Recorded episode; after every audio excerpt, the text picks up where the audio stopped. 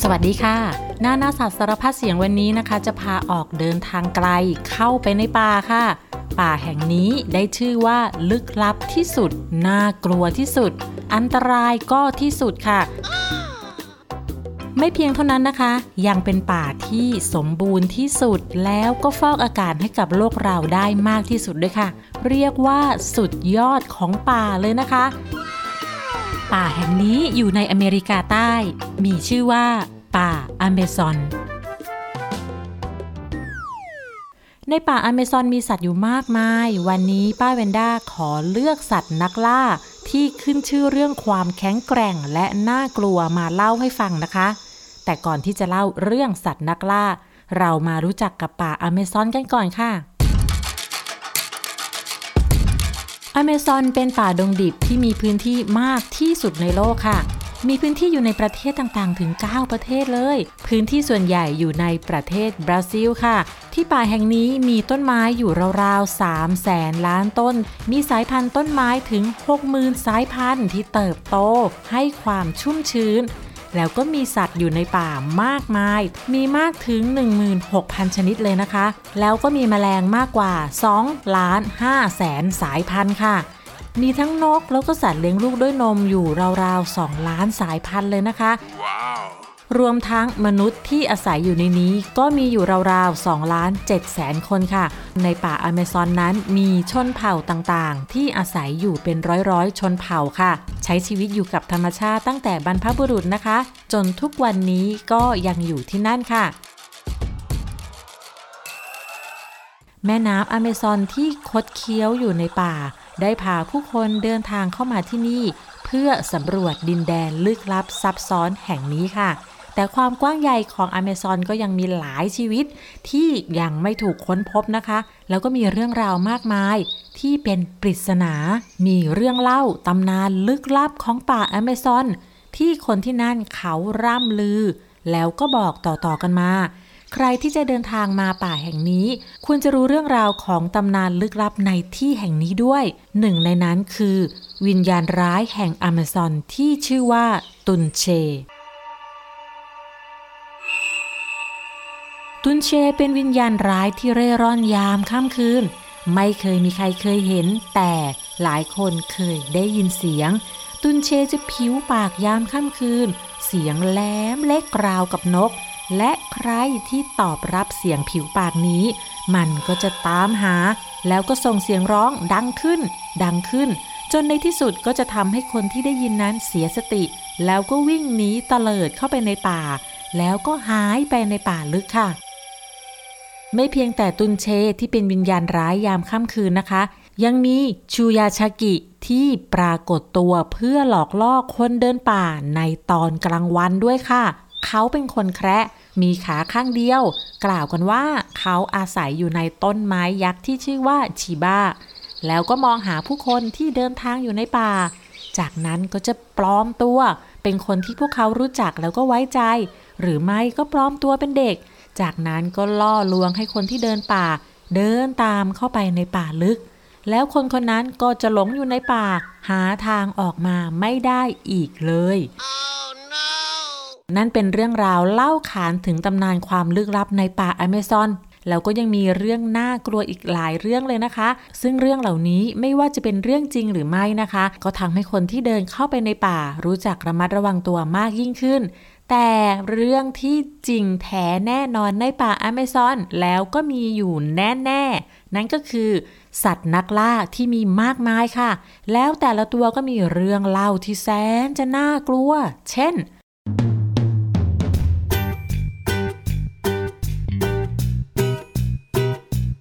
งูยักษ์อนาคอนดา งูที่ไล่ล่าจับมนุษย์กินอย่างโหดร้าย Huh? เราเคยเห็นภาพนี้ในภาพยนตร์ฮอลลีวูดค่ะ แล้วก็ยังมีปลาปิรันย่าที่ฟันคมราวกับใบมีด อยู่กันเป็นฝูงใหญ่ ถ้าสิ่งมีชีวิตใดตกลงไปในน้ำแล้วก็ จะถูกฝูงปลาปิรันย่ากัดกินอย่างรวดเร็วจนเหลือแต่กระดูก Oh. ที่นี่ยังมีจระเข้เคแมนที่ซุ่มตัวเงียบเชียบ พร้อมจะพุ่งใส่เหยื่อแล้วก็ลากลงน้ำบนบกก็จะมีเสือจากัวที่มีพลังกัดรุนแรง กระโจนเข้ากัดเหยื่อด้านหลังโดยไม่รู้ตัว ในน้ำตื้นๆ ยังมีปลาไหลไฟฟ้าที่กบดานอยู่ในโคลน มันมีพลังช็อตอันรุนแรง ที่สามารถฆ่าจระเข้ให้ตายได้ ใครได้ฟังมาถึงตอนนี้ก็คงจะรู้สึกว่า โอ้โห ป่าอเมซอนเนี่ย มันช่างน่ากลัวจังเลย ถ้าเราจะเข้าไปเดินในป่านี้แล้วก็สงสัยต้องใช้เสื้อคลุมล่องหนในการเดินป่า ถึงจะรอดชีวิตแน่ ๆ ขอถามลุงหมอเกษตรนายสัตวแพทย์เกษตรสุเตชานะคะว่า ป่าอเมซอนเนี่ยมันน่ากลัว แล้วก็อันตรายจริงหรือไม่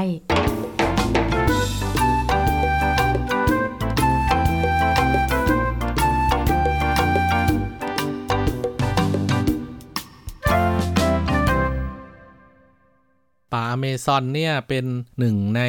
ป่าที่ได้รับการกล่าวขานมาอย่างยาวนานนะครับ โดยคนยุโรปโดยเฉพาะคนโปรตุเกสซึ่งเป็นเจ้าอาณานิคมเดิมของประเทศบราซิล พอคนยุโรปเดินทางมาถึงที่บราซิล นะครับก็จะพบว่าแม่น้ำมันก็คดเคี้ยวจากทะเลเข้าไปในป่า เมื่อก่อนก็ล่องเรือกันทางเรือสำเภาใช่ไหมครับคดเคี้ยวเข้าไปในป่า แล้วก็ล่องไปเรื่อย ก็รู้สึกว่าเป็นวันๆมันก็ยังไม่จบสิ้น แล้วสองข้างทางเนี่ยก็ทิวทัศน์เหมือนเดิมเลยก็คือมีแต่ป่า พอโดดลงไปอาบน้ำก็โดนปลาพิรันย่ากัด แล้วก็พอขึ้นไปหาอาหารชายป่าก็โดนจระเข้เคแมนงับ พอเข้าไปในป่า ก็โดนเสือจากัวกัด พอลึกเข้าไปหน่อย ก็มีไข้ ไข้มาเลเรีย หรือไข้จับสัตว์ที่เกิดจากยุงมากัดนะครับ แล้วก็ติดโรคทำให้ไม่สบาย ก็ยังไม่นับรวมว่าจะป่วยนู่นนี่นั่น ซึ่งเป็นโรคประจำตัวเขาอีกกะลาสีเรือที่ล่องเรือมาจากทวีปยุโรปเมื่อมาเจอแบบนี้ ก็เลยจดบันทึกแล้วก็เป็นที่กล่าวขานกันในหมู่กะลาสีเรือจากทวีปยุโรป ซึ่งเป็น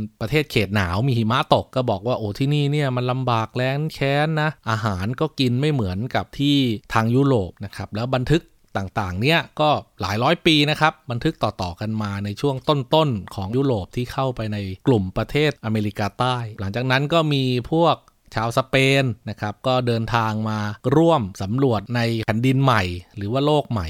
ก็ทำการบันทึกอีกนะครับว่าโอ้พอเข้ามาเนี่ยมันอันตรายมากเลยนะมันมีแต่สิ่งมีชีวิตที่เราไม่รู้จักทั้งนั้นแล้วก็มีแต่ป่ากับป่าน้ำก็ลึกมากเลยนะแม่น้ำอะไรไม่รู้อะไรอย่างเงี้ยนะครับ แล้วก็มาเจอโลมาโลมาน้ำจืดอยู่ในแม่น้ำอเมซอนก็ตกใจเพราะยุโรปไม่มีนะครับ ก็บันทึกต่อๆกันมานะครับ แล้วก็เลยทำให้ป่าอเมซอนเนี่ยได้รับการกล่าวขานว่าเป็นพื้นที่ลึกลับ มีสัตว์ร้ายอยู่มากมาย แต่ว่าพอการเวลาผ่านมาเนี่ยมันก็มีการศึกษาเก็บข้อมูลทางวิทยาศาสตร์นะครับ ซึ่งเป็นความจริงแล้วก็ถูกต้องเพิ่มมากขึ้น โลกยุคสมัยก็เปลี่ยนมาเรื่อยๆ แล้วก็พบว่าในป่าอเมซอนเนี่ยความจริงมีชนเผ่าอยู่ในป่า ซึ่งตัดขาดจากโลกภายนอกโดยสมบูรณ์มาเป็นพันๆหมื่นๆปีแล้วเนี่ยหลายชนเผ่ามากๆ ซึ่งเขาก็ใช้ชีวิตอ้างอิงกับธรรมชาติ น้ำขึ้นสูง เขาก็ไปอยู่บนที่ดอน หรือว่าที่ที่สูงหน่อยแล้วก็น้ำไม่ท่วม เขาก็สามารถล่าสัตว์ป่ากินเป็นอาหาร เขาก็มีภูมิคุ้มกันต่อโรคต่างๆ ที่อยู่ใน ป่าอเมซอนเขาเรียนรู้ที่จะปกป้องตัวเองจากจระเข้เคแมนปลาพิรันย่าเสือจากกัวว่าต้องทำยังไงนะครับ มันก็เลยทำให้นักวิทยาศาสตร์เนี่ยรู้ว่าอ๋อความจริงป่าอเมซอนเนี่ยมันก็เป็นของมันอย่างนี้แหละ เพียงแต่ว่าความตื่นกลัวของคนยุโรปในสมัยเมื่อหลายร้อยปีก่อน มันสร้างความตระหนกแล้วก็เขียนไปตามสิ่งที่ตัวเห็นแล้วก็กลัวจริง ก็แต่งเรื่องนิดหน่อยนะครับ พอในปัจจุบันเนี่ยถึงปีที่เราอยู่กันจนทุกวันนี้เนี่ยเราก็พบว่าป่าอเมซอนมันก็คือป่าแบบหนึ่งครับที่มีแม่น้ำไหลผ่าน แล้วก็มีสรรพสัตว์มากมาย ให้เราได้เรียนรู้ ให้เราได้ตื่นตาตื่นใจ แล้วก็เป็นหนึ่งในป่าที่ถูกทำลายคุกคาม ด้วยการตัดไม้ทำลายป่าเยอะมากนะครับ การทำเหมืองแร่เยอะมากทำให้ป่าอเมซอนซึ่งความจริงแล้วเนี่ยผลิตออกซิเจนให้กับโลกเยอะมากเลยนะครับ ทุกๆ การหายใจเข้าหายใจออกของเราเนี่ย ส่วนหนึ่งก็เป็นออกซิเจนที่มาจากป่าอเมซอนในทวีปอเมริกาใต้ เพราะฉะนั้นเนี่ยก็ขอให้ทำความเข้าใจว่าป่าอเมซอนก็คือผืนป่าที่ผลิตออกซิเจนให้กับเรา แล้วก็เป็นผืนป่าขนาดใหญ่ในทวีปอเมริกาใต้ มันไม่ได้น่ากลัวอย่างที่ในอดีตเขาพูดถึงอีกแล้ว ด้วยเหตุเพราะว่าในปัจจุบันวิทยาศาสตร์ได้ไขความลับให้เราเห็นว่ามันมีเรื่องตื่นตาตื่นใจ มหัศจรรย์พันลึกน่าสนใจอยู่มากมาย ป่าอเมซอนเป็นสถานที่ที่ท่องเที่ยว เชิงผจญภัยที่ท่องเที่ยวเชิงนิเวศ มาหลายสิบปีแล้วนะครับ เป็นสถานที่ที่ถ้ามีโอกาสสักครั้งหนึ่งในชีวิตควรจะได้ไปเยือน เพื่อทำการศึกษาด้วยตัวเองนะครับ ลุงหมอชอบสัตว์อะไรในป่าอเมซอนมากที่สุด และคิดว่าสัตว์อะไรน่ากลัวที่สุดครับเนื่องจากลุงหมอก็ก็ยังไม่เคยไปนะครับ แต่ว่าลุงหมอก็ได้ดูสารคดีเกี่ยวกับสัตว์ป่ามาพอสมควร ที่ลุงหมอชอบก็คือ มีนกสีสวยๆเยอะมากนะครับ โดยเฉพาะนกแก้วนะครับ หรือว่าที่เราเรียกกันว่านกแก้วมาคอ เป็นนกแก้วขนาดใหญ่ที่สุดในโลกนะครับ มีหลายสีสันหลายชนิดเลยในกลุ่มนกแก้วมาคอเนี่ย แล้วก็เสียงดังมาก บินหากินได้ระยะทางไกลๆ ก็คือมีหลายชนิด แล้วก็ตัวใหญ่กินผลไม้ แล้วก็สามารถนำเมล็ดพืชไปปลูกในพื้นที่ป่าไกลๆได้ ลุงหมอเห็นในสารคดีนกแก้วเหล่านี้เนี่ยมันดูสวยงามนะครับ แล้วก็มีประโยชน์กับป่าด้วยครับสำหรับนักล่าที่ดูน่ากลัวที่สุดในอเมซอนลุงหมอคิดว่าน่าจะเป็นเสือจากัว เพราะว่าเสือจากัวในอเมซอนเนี่ยลักษณะโดยรวมเนี่ยนะครับ มันก็คล้ายๆ กับเสือดาวในบ้านเรา เพียงแต่ว่าลายลำตัวมันไม่เหมือนกัน แล้วก็ตัวใหญ่กว่านะครับล่ำกว่า เสือจากกัวเนี่ยมันมันสามารถล่าจระเข้กินเป็นอาหารได้อะครับ แล้วมันก็สามารถล่าได้ทั้งบนบกในน้ำแล้วก็บนต้นไม้นะครับ ซึ่งเป็นทักษะการล่าที่หาได้ยากแล้วก็ต้องทำการฝึกฝน นะครับประกอบกับร่างกายต้องแข็งแรงมากนะครับสัตว์ผู้ล่าในอเมซอนเนี่ยโดยปกตินะครับมันไม่ล่าคนกินเป็นอาหารนะครับเหตุเพราะว่าคนเนี่ยไม่ใช่อาหารปกติของมัน มันก็มีสัตว์เป้าหมายของมันเป็นประจำอยู่แล้วนะครับยกตัวอย่างนะถ้าเป็นงูอนาคอนดาเนี่ยมันก็จะกินหนูคาปิบาร่าเป็นอาหาร ถ้าเป็นเสือจากัวเนี่ยโดยปกติมันก็จะล่าลิงชนิดต่างๆ กินเป็นอาหารนะครับปลาพิรันย่าเนี่ยมันส่วนใหญ่มันกินปลาด้วยกันนะครับเป็นอาหาร เรื่องแบบนี้เนี่ยมันก็เป็นไปตามวิวัฒนาการ สัตว์ผู้ล่ากับชนิดอาหารมันถูกออกแบบมาแล้ว มนุษย์ไม่ใช่อาหารของสัตว์ป่ามาแต่ดั้งเดิมนะครับ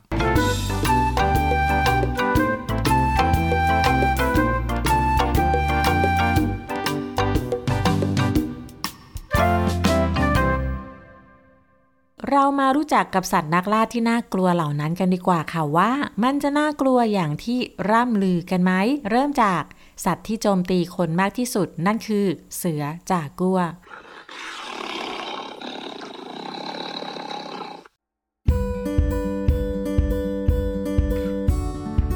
เสือจากัวนั้นมีกล้ามเนื้อที่ทรงพลังและขากรรไกรที่แข็งแรงที่สุดในบรรดาเสือทั้งหมดเลยค่ะ มันหากินทั้งกลางวันและกลางคืน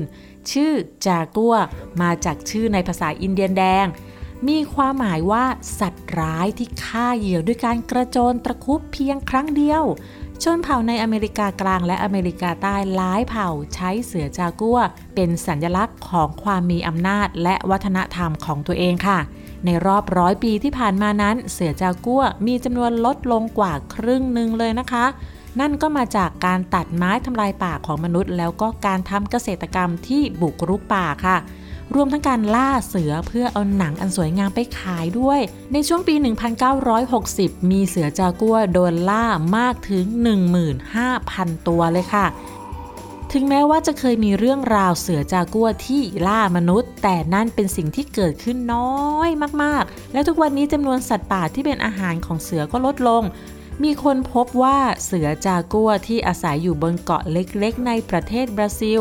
ได้หันมาจับปลากินเป็นอาหารหลัก เพราะว่าอาหารบนบกหาได้ยากลำบากค่ะ นี่คือการปรับตัวเพื่อเอาชีวิตรอด ปัจจุบันนี้เสือจากัวเป็นสัตว์ที่ใกล้สูญพันธุ์ค่ะ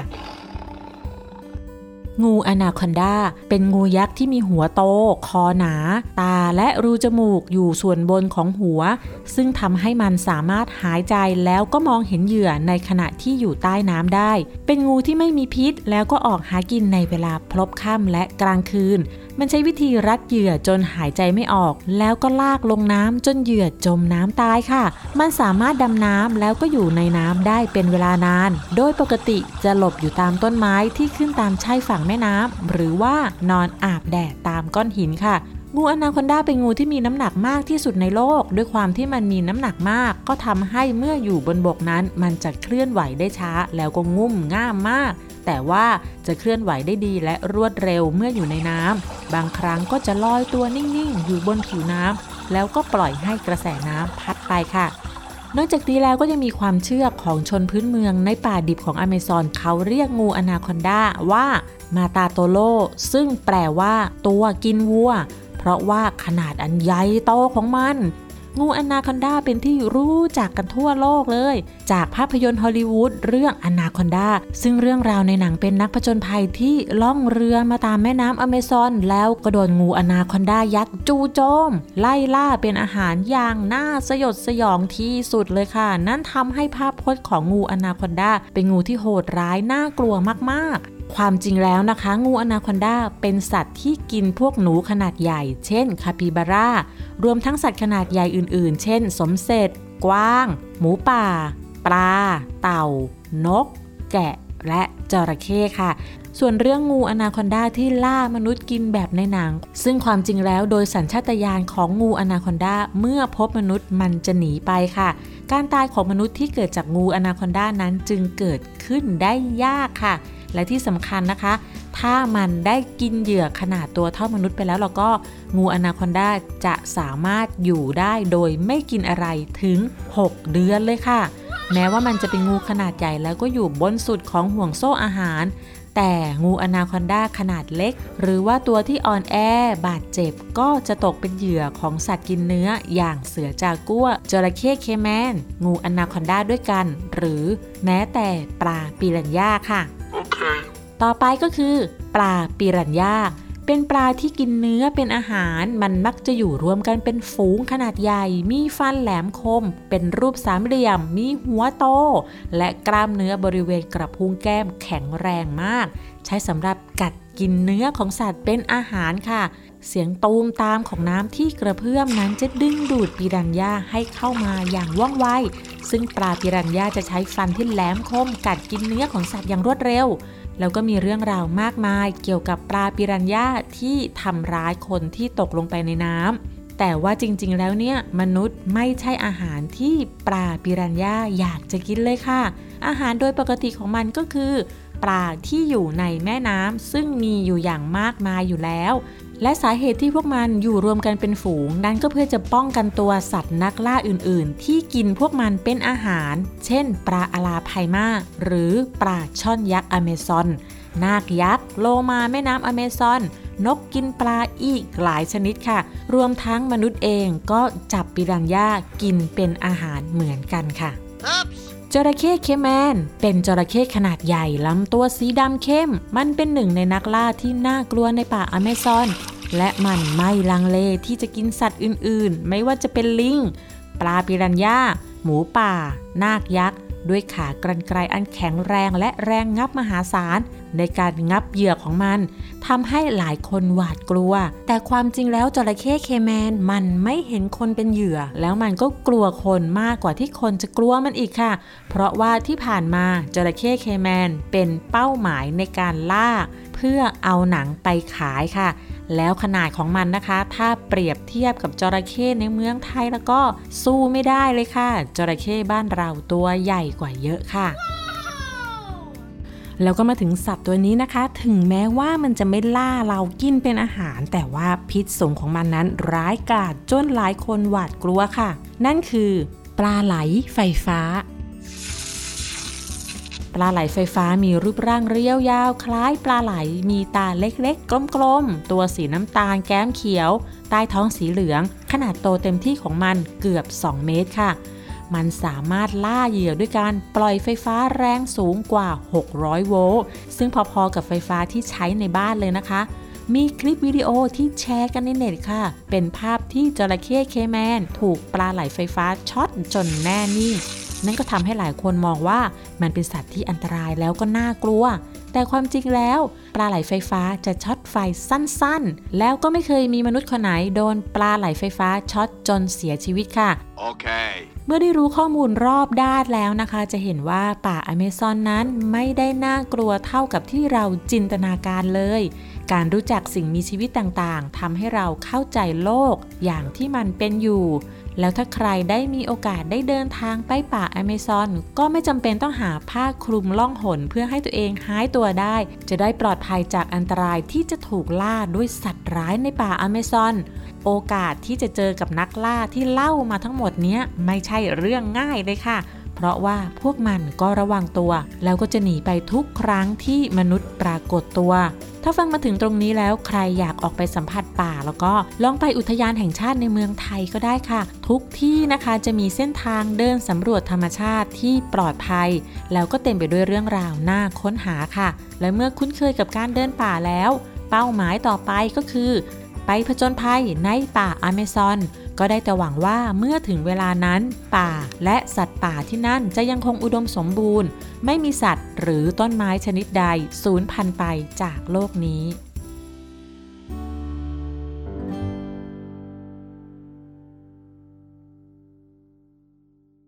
ถึงเวลานิทานแล้วค่ะ วันนี้เป็นนิทานสนุกๆจากประเทศบราซิล เรื่อง เหตุผลที่คนไม่กินลิง ระครั้งหนึ่งนานมาแล้ว ผู้คนตอนนั้นกินแต่ผลไม้และถั่ว ต่อมาผลไม้และถั่วเริ่มขาดแคลน คนก็เลยต้องกินเนื้อสัตว์เพื่อเอาชีวิตรอด ดังนั้นพวกเขาจึงเริ่มล่าสัตว์ต่างๆ วันหนึ่ง มีชายคนหนึ่งคิดว่า เขาจะลองกินลิง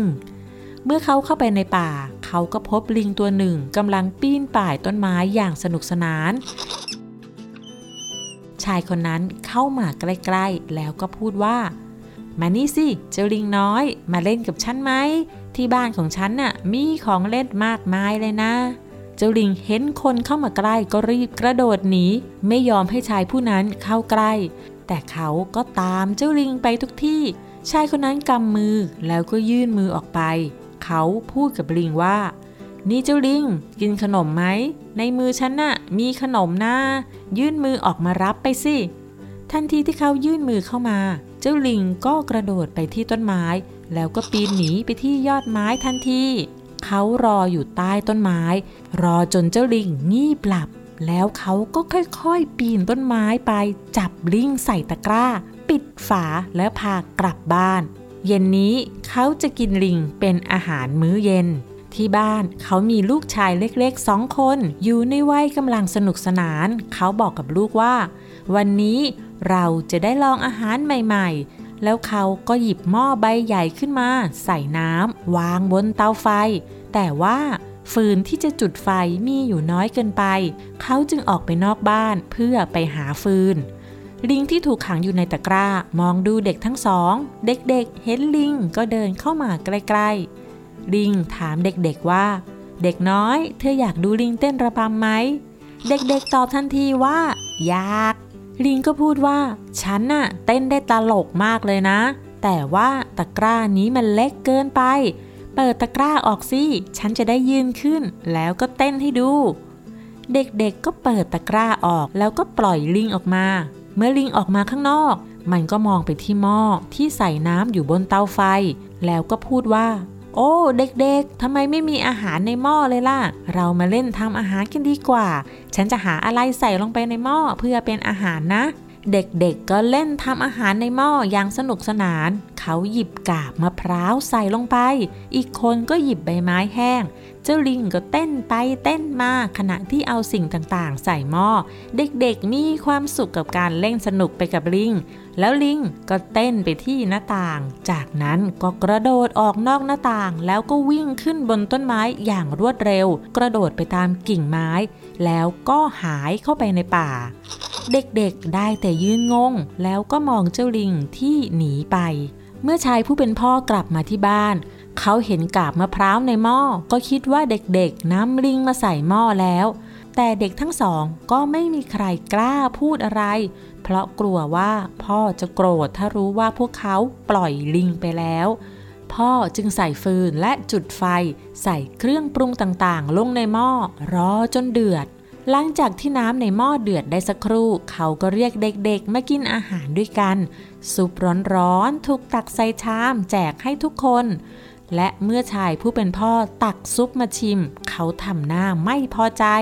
และเมื่อเขาตักกาบมะพร้าวเข้าปากเคี้ยว เขาก็คายออกมาแล้วพูดว่า เนื้อลิงเนี่ยเหนียว แข็งกินไม่ได้เลย จากนั้น เขาก็ไม่เคยคิดที่จะนำลิงมาทำอาหารอีกเลย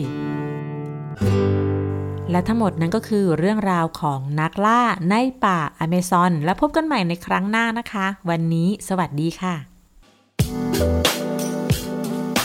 ติดตามรายการทางเว็บไซต์และแอปพลิเคชันของไทย PBS Podcast Spotify SoundCloud Google Podcast Apple Podcast และ YouTube Channel Thai PBS Podcast Thai PBS Podcast. View the world via the voice.